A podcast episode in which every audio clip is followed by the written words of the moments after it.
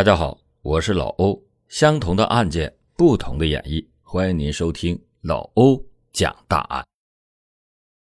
二零一六年十月十二日，一位母亲在儿子的陪同下来到了湖北省麻城市派出所，她向派出所的民警求助，希望派出所啊能够帮忙寻找已经失去联系十多天的女儿。这个失踪的女子夏某，家人们都亲切的叫她夏小妹。夏小妹从二零一六年的年初开始，就独自一个人在麻城生活。夏家一家人都是湖北麻城人，但是全家都在河北打工。年初，因为夏小妹提出来要在麻城学车，所以就独自一个人留在了麻城。根据夏妈妈回忆，和女儿的最后一次联系是在二零一六年九月十七日，但是电话。无人接听，因为女儿的电话还能够打通，夏妈妈也并没有紧张。她认为女儿可能是有什么事情不方便接电话。可是时隔不久，夏小妹的母亲突然收到了一条从女儿手机上发来的短信。短信上说手机坏了，没有办法接电话，说想到江苏去散散心。这条短信让夏妈妈对女儿的情况有些担心。夏妈妈当时就回复短信说：“啊，江苏人生地不熟的，你不要去，等着我们回麻城。”夏小妹的手机又发来短信说：“，好，那我就在麻城等你们回来。”谁也没有想到，这竟然是夏小妹和家人最后一次联系。从那以后，夏小妹的手机就再也打不通了。十月一日，夏家人回到了麻城，一直到二号也没有看到夏小妹的身影。此时，夏家人意识到情况有些不对。仔细想想，夏小妹和家人失去联系已经将近半个多月了，在这十多天的时间里，独自一个人在麻城的夏小妹究竟遭遇到了什么事情？然而，对夏小妹的寻找让家人是越找越担心。半个月的时间里，夏小妹就像突然人间蒸发了一样，亲戚朋友没有一个人知道她的去向。越想越害怕的夏家人只得求助派出所，希望民警能够帮助他们找到夏小妹。经过询问，派出所民警确认夏小妹没有任何的疾病。身体也十分健康，像这样一位年轻女子的失踪事件，麻城警方高度重视。警方立即的组织人员对失踪人员夏小妹展开前期的调查，把这起失踪案当作命案，启动侦查机制，查明夏小妹独自在麻城这段时间接触过哪些人，这是警方工作的当务之急。夏小妹有她自己的社交圈子。他的家人对他的情况也并不十分了解。为了向警方提供哪怕是一丝能够对找到他有所帮助的线索，夏家人也是费尽了心思。夏小妹陌陌号上建有一个群，夏小妹的弟弟加入那个群之后，跟群里面的群友闲聊，得知夏小妹有一个男朋友。夏小妹。在麻城竟然有一个男朋友，她从来也没有跟自己的家人透露过半点这方面的信息。那么夏小妹的失踪会不会和她这个男朋友有关系呢？当警方找到这个男孩家里的时候，他的父母却表示，为了和夏小妹在一起，男孩子已经和家人闹翻了，好长时间都没有回家了。没费多少周折。警方就找到了夏小妹的男朋友鲍某，警方把鲍某带到派出所里进行讯问，协助调查。鲍某反映，他和夏小妹吵架之后就分手了，两个人分手已经有一段时间了，彼此之间也没有联系。为了证明自己早在夏小妹失踪前就已经分手了，鲍某还向民警出示了与夏小妹分手的短信记录。从鲍某和夏小妹分手之前互发的短信记录来看，两个人当时的情绪虽然有些激动，但是都没有特别过分的言辞。同时，警方还注意到，鲍某手机里给夏小妹发的最后一条信息的时间是九月六日，这个时间段，夏小妹也给家里人发过短信，说自己想去江苏散散心，两者非常的吻合，因此警方就基本排除了鲍某的嫌疑。夏小妹。最后一次和家人联系是在九月十七日，这就表明她和男朋友分手之后还和家人进行正常的联系。而鲍某也告诉民警，自从分手之后，两个人就再也没有联系了。他甚至对夏小妹的失踪一事都毫不知情。那么，夏小妹究竟去了哪里呢？难道？真就像夏小妹母亲接到短信里面说的那样，去外地散心去了吗？就算是她的手机真的坏了，她更换手机之后为什么不和家人联系呢？欢迎您接着收听老欧讲大案。为了尽快的查明夏小妹的下落，湖北麻城市的刑警们兵分几路寻找一切有价值的线索，警方。采集了夏小妹父母的血样，在失踪人口数据库里进行比对，也没有任何的收获。警方对夏小妹平时用的一些通讯方式也进行了关注，结果发现，从九月十七日起，她所有的社交账号竟然都不再更新了。不祥的预感萦绕在每一个办案民警的心里。虽然每一个办案的民警心里都盼望着夏小妹能够平安的找到，但是直觉却告诉他们，接下来的工作不得不按最坏的结果去侦查。他们仔细的排查起夏小妹的社会关系，希望能够从中找到线索。通过跟夏家人的沟通，警方注意到夏小妹是一个感情经历十分丰富的女人。夏小妹之前。有过一段婚姻，她在二零一一年和麻城另外一个男人结婚了，这段婚姻持续了三年，到了二零一四年，两个人离婚了。夏家人介绍说，离婚之后的夏小妹性情大变，玩的更加是肆无忌惮。那么，夏小妹的失踪会不会跟她的前夫有关系呢？夏小妹的前夫是一名船员。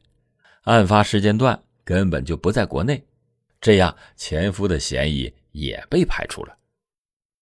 另外一名男子又进入到了警方的视线，家里人给夏小妹介绍了一个男朋友，对方给了她六万元的礼金，这笔钱由夏小妹保管。收了对方的礼金，这名王姓的男子在名义上就应该是夏小妹的未婚夫。二零一六年的年初，夏小妹刚过完春节，便和王某一起去了广东，但是在那里只待了一个多月左右，夏小妹就独自回到了麻城。家人们只知道夏小妹和王某相处的并不融洽，应该已经分手了，但是夏家还没有来得及退还王某给的六万块钱彩礼钱，夏小妹便回到了麻城。那么。会不会是这个男子带走了夏小妹呢？王某一直在广东打工，和夏小妹也没有任何的联系，因此警方又排除了王某的嫌疑。在调查中，警方还了解到，夏小妹在麻城时有一个姓范的女孩和她关系比较密切，也许这个人可以提供一些有价值的线索。据范某反映。夏小妹在麻城并没有什么朋友，夏某玩的比较疯，范某经常劝他要收敛一点，但是怎么劝夏小妹也不听劝。在学完车之后，两个人就很少联系了。在夏小妹学车期间，通过手机交友软件结交了新的男友鲍某。据了解，在夏小妹失踪的那段时间里，她和鲍某。一直在麻城市鼓楼的一处出租屋里同居。得知到这个消息，警方立即的派出技术人员赶到了出租屋进行勘查，希望能有所发现。警方对出租屋的墙面以及地上进行了仔细的勘查，没有发现任何有价值的痕迹物证。通过走访出租屋周边的租客，了解了大家最后一次看到夏小妹是在二零一六年的九月四日的晚上，从那以后便再也没有人看到过夏小妹了。而九月五日，鲍某就已经和夏小妹分手了。房东介绍说啊。九月四号以后，她再也没有见过夏小妹。她的男朋友鲍某也只是在九月中旬的时候来过一次出租屋，因为之前这个出租屋里边没有空调，很热，鲍某就在房间里安装了一个空调。那天他带着师傅过来拆空调，却发现出租屋里边早已经是人去楼空，出租屋已经被搬空。但是租房的夏小妹却一直没有出现，本来以为这条线索也要就此中断，可是不经意间了解到了一个细节，却让警方意识到这间出租屋里似乎还藏着其他的秘密。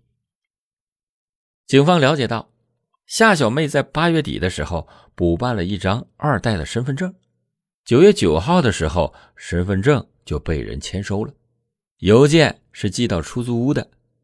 如果说九月四号以后便再也没有人见过夏小妹，那么这个签收邮件的人会是谁呢？是夏小妹本人，还是另有其人？民警通过整合之前所搜集到的所有线索，梳理出了夏小妹失踪的时间脉络。二零一六年九月四号的晚上，夏小妹和男友鲍某分手之后，从出租屋里出来的鲍某是最后一个见过夏小妹的人。二零一六年九月九日，夏小妹的身份证邮件被人签收，收件人的身份不详。九月十七日，夏妈妈最后一次联系上夏小妹，但是只有短信，没有通话。母女短信约定国庆。麻城见。九月十七号以后，夏小妹的电话就再也没有办法接通，夏小妹所有的社会活动轨迹全部中断。到了十月一日，夏家人从河北返回到麻城，没有等到女儿回家的夏家人随即报了警。通过梳理夏小妹失踪的时间脉络，办案民警再次的把嫌疑目标锁定在了男友鲍某的身上。鲍某的一面之词，并不能打消民警的质疑，因为在每一个刑警的心里，他们只相信证据。在对夏小妹名下银行账户进行排查之后，警方发现，二零一六年九月四号的晚上十一点多，夏小妹和鲍某出现在某银行的自动取款机前，夏小妹通过自动取款机向自己的账户存入三千元钱。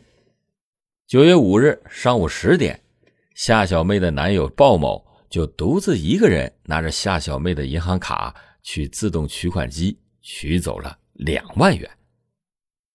之后，从所有取钱的监控视频中都没有发现夏小妹的身影，都是鲍某独自一个人去取的钱。九月五日当天，鲍某就从二手车市场购买了一辆二手的小轿车。在民警第一次对鲍某进行询问的时候，鲍某刻意的隐瞒了取钱买车的事情。很难想象，在两个人已经分手之后，夏小妹还会出钱给鲍某买车，更何况他取走的这笔钱还是夏家没有来得及还的那笔彩礼钱。这个鲍某的身上一定还隐藏着更大的秘密。于是。警方就直接给鲍某打电话，让他到公安局接受讯问。第二天，鲍某就来到了麻城公安局，但是他没有料到，刚一迈进公安局的大门，就被直接带到了讯问室。面对警方的审讯，鲍某承受着巨大的心理压力，讲述了他和夏小妹之间的感情纠葛，但是对于自己取走夏小妹的存款和自己买车的事情。依然是只字不提。审讯进展到这里，警方基本上可以判定夏小妹的失踪跟鲍某有着很大的关系。那么，这个鲍某究竟对夏小妹做了什么？分手之后，夏小妹现在又身在何处呢？在双方交锋到最关键的时刻，两位主审的民警通过简短的交流，意识到鲍某的身上的疑点越来越多。经验丰富的老刑警决定给他戴上手铐。戴上手铐之后，警方再次向鲍某询问夏小妹的去向。鲍某表示，分手之后回出租屋拆空调，曾经当着房东的面给夏小妹打过电话，电话还是通的，只是没有人接。办案民警说了一句：“鬼才接你的电话。”此时的鲍某彻底愣住了。办案民警又重复了一遍，说：“啊，只有鬼才可能接你的电话。”之后。鲍某就一直沉默不语，这样的沉默一直持续了很长一段时间。沉默过后，鲍某突然的嚎啕大哭起来。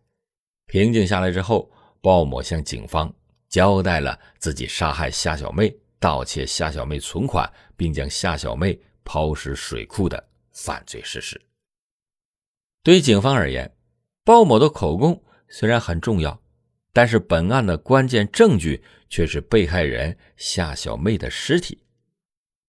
根据鲍某供述的情况，警方押着犯罪嫌疑人来到了他所说的抛尸地点。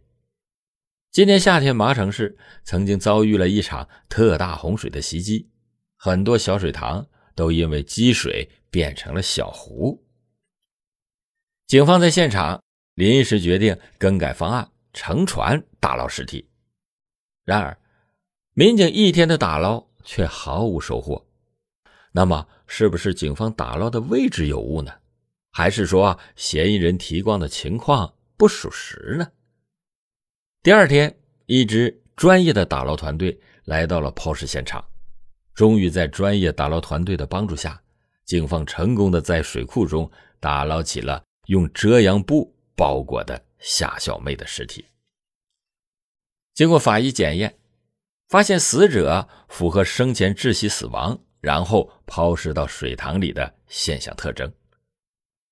原本一对相爱的恋人，最终为什么会走向阴阳相隔的境地呢？欢迎您接着收听老欧讲大案。二零一六年的年初，夏小妹回到麻城的时候，两个人通过手机社交软件相互结识。交往的初期，夏小妹对鲍某隐瞒了自己的真实姓名和年龄，还有婚史。夏小妹对鲍某说：“她是一九八七年的，比鲍某大三岁。”这个年龄差距还是在鲍某的接受范围之内，但是实际的情况却是夏小妹比他大了六岁，是一九八四年的，这就大大超出了鲍某的接受范围。虽然被夏小妹欺骗，但是出自对夏小妹的喜欢，鲍某并没有提出分手。然而，在日后的相处中，鲍某发现夏小妹和自己想象中的不太一样。在一次接夏小妹学车回家的时候，鲍某创建了自己不想看见的一幕。去驾校之前，鲍某没有给夏小妹打电话。到了那里之后，鲍某亲眼看着自己的女友上了别的男人的车，看到这一幕之后，鲍某心里怒火中烧。事后，夏小妹承认自己和别的男人有不正当的关系，并且还不止一次。由于家人反对鲍某和夏小妹在一起，他就和家人闹翻。对夏小妹的付出却换来了这样的事情，实在是让鲍某难以接受。鲍某供述：，二零一六年九月三日的晚上，夏小妹向他借用一万块钱，鲍某当时拿不出那笔钱，但是又不想在女友面前表现出来，于是就在九月二号、三号的晚上，趁着夏小妹洗澡的时候，从夏小妹的手机里面通过微信转账，分两次转了一万块钱到自己的手机里面。九月四号。鲍某把这笔钱取出来之后，借给了夏小妹。由于平时夏小妹比较粗心，他并没有发现自己存款的变化。于是，二零一六年九月四号的晚上，两个人一起出现在了取款机前。鲍某斜着身子，看到夏小妹将银行卡插入取款机内，输入密码。鲍某就此就记住了夏小妹银行卡的密码。还没有来得及退给王某的彩礼钱，还在夏小妹的手上。所以，当看到银行卡上的余额还有四万多块钱，鲍某突然就有了。别的心思。九月二号那天，鲍某在朋友那里试驾了一辆二手车，最近几天就要交付定金。鲍某想找夏小妹借钱交定金，但是又不知道如何开口。两个人回到出租房后，鲍某就一直思考着如何向夏小妹张口借钱。聊天中，两个人却因为一点口角争吵了起来。看着夏小妹睡着的侧脸，鲍某的心里觉得夏小妹美的不可方物。但是无论如何，他都无法忘记夏小妹出轨的事实。怒火中烧的鲍某开始不断的追问夏小妹，在他之前到底有几个男友？鲍某质问夏小妹：“你凭什么和我交往之后还要在外面乱搞？”夏小妹却辩驳说：“啊你是我什么人？”你凭什么管我？并且狠狠地扇了鲍某一个耳光，就是这记耳光，彻底的摧毁了鲍某残存的理智。他开始动手和夏小妹厮打起来。当他发现夏小妹已经没有了呼吸，鲍某这才意识到自己闯下了大祸。可是他并没有采取任何的补救措施。反而在杀害夏小妹的第二天，取走了夏小妹银行卡里的钱，交了二手车的定金。六日的夜里，鲍某开着车把夏小妹的尸体抛尸在水库里。事后，为了逃避警方的怀疑，他用夏小妹的手机给自己发信息，伪造了和夏小妹的对话，又假扮夏小妹的语气和夏家人短信联系。真相大白。这样的结果却让夏小妹的母亲怎么也接受不了。二零一六年十二月二十日，犯罪嫌疑人鲍某因涉嫌故意杀人罪、盗窃罪，被麻城市公安局移送到麻城市人民检察院审查起诉。好了，感谢您今天收听老欧讲大案。老欧讲大案，警示迷途者，唤醒梦中人。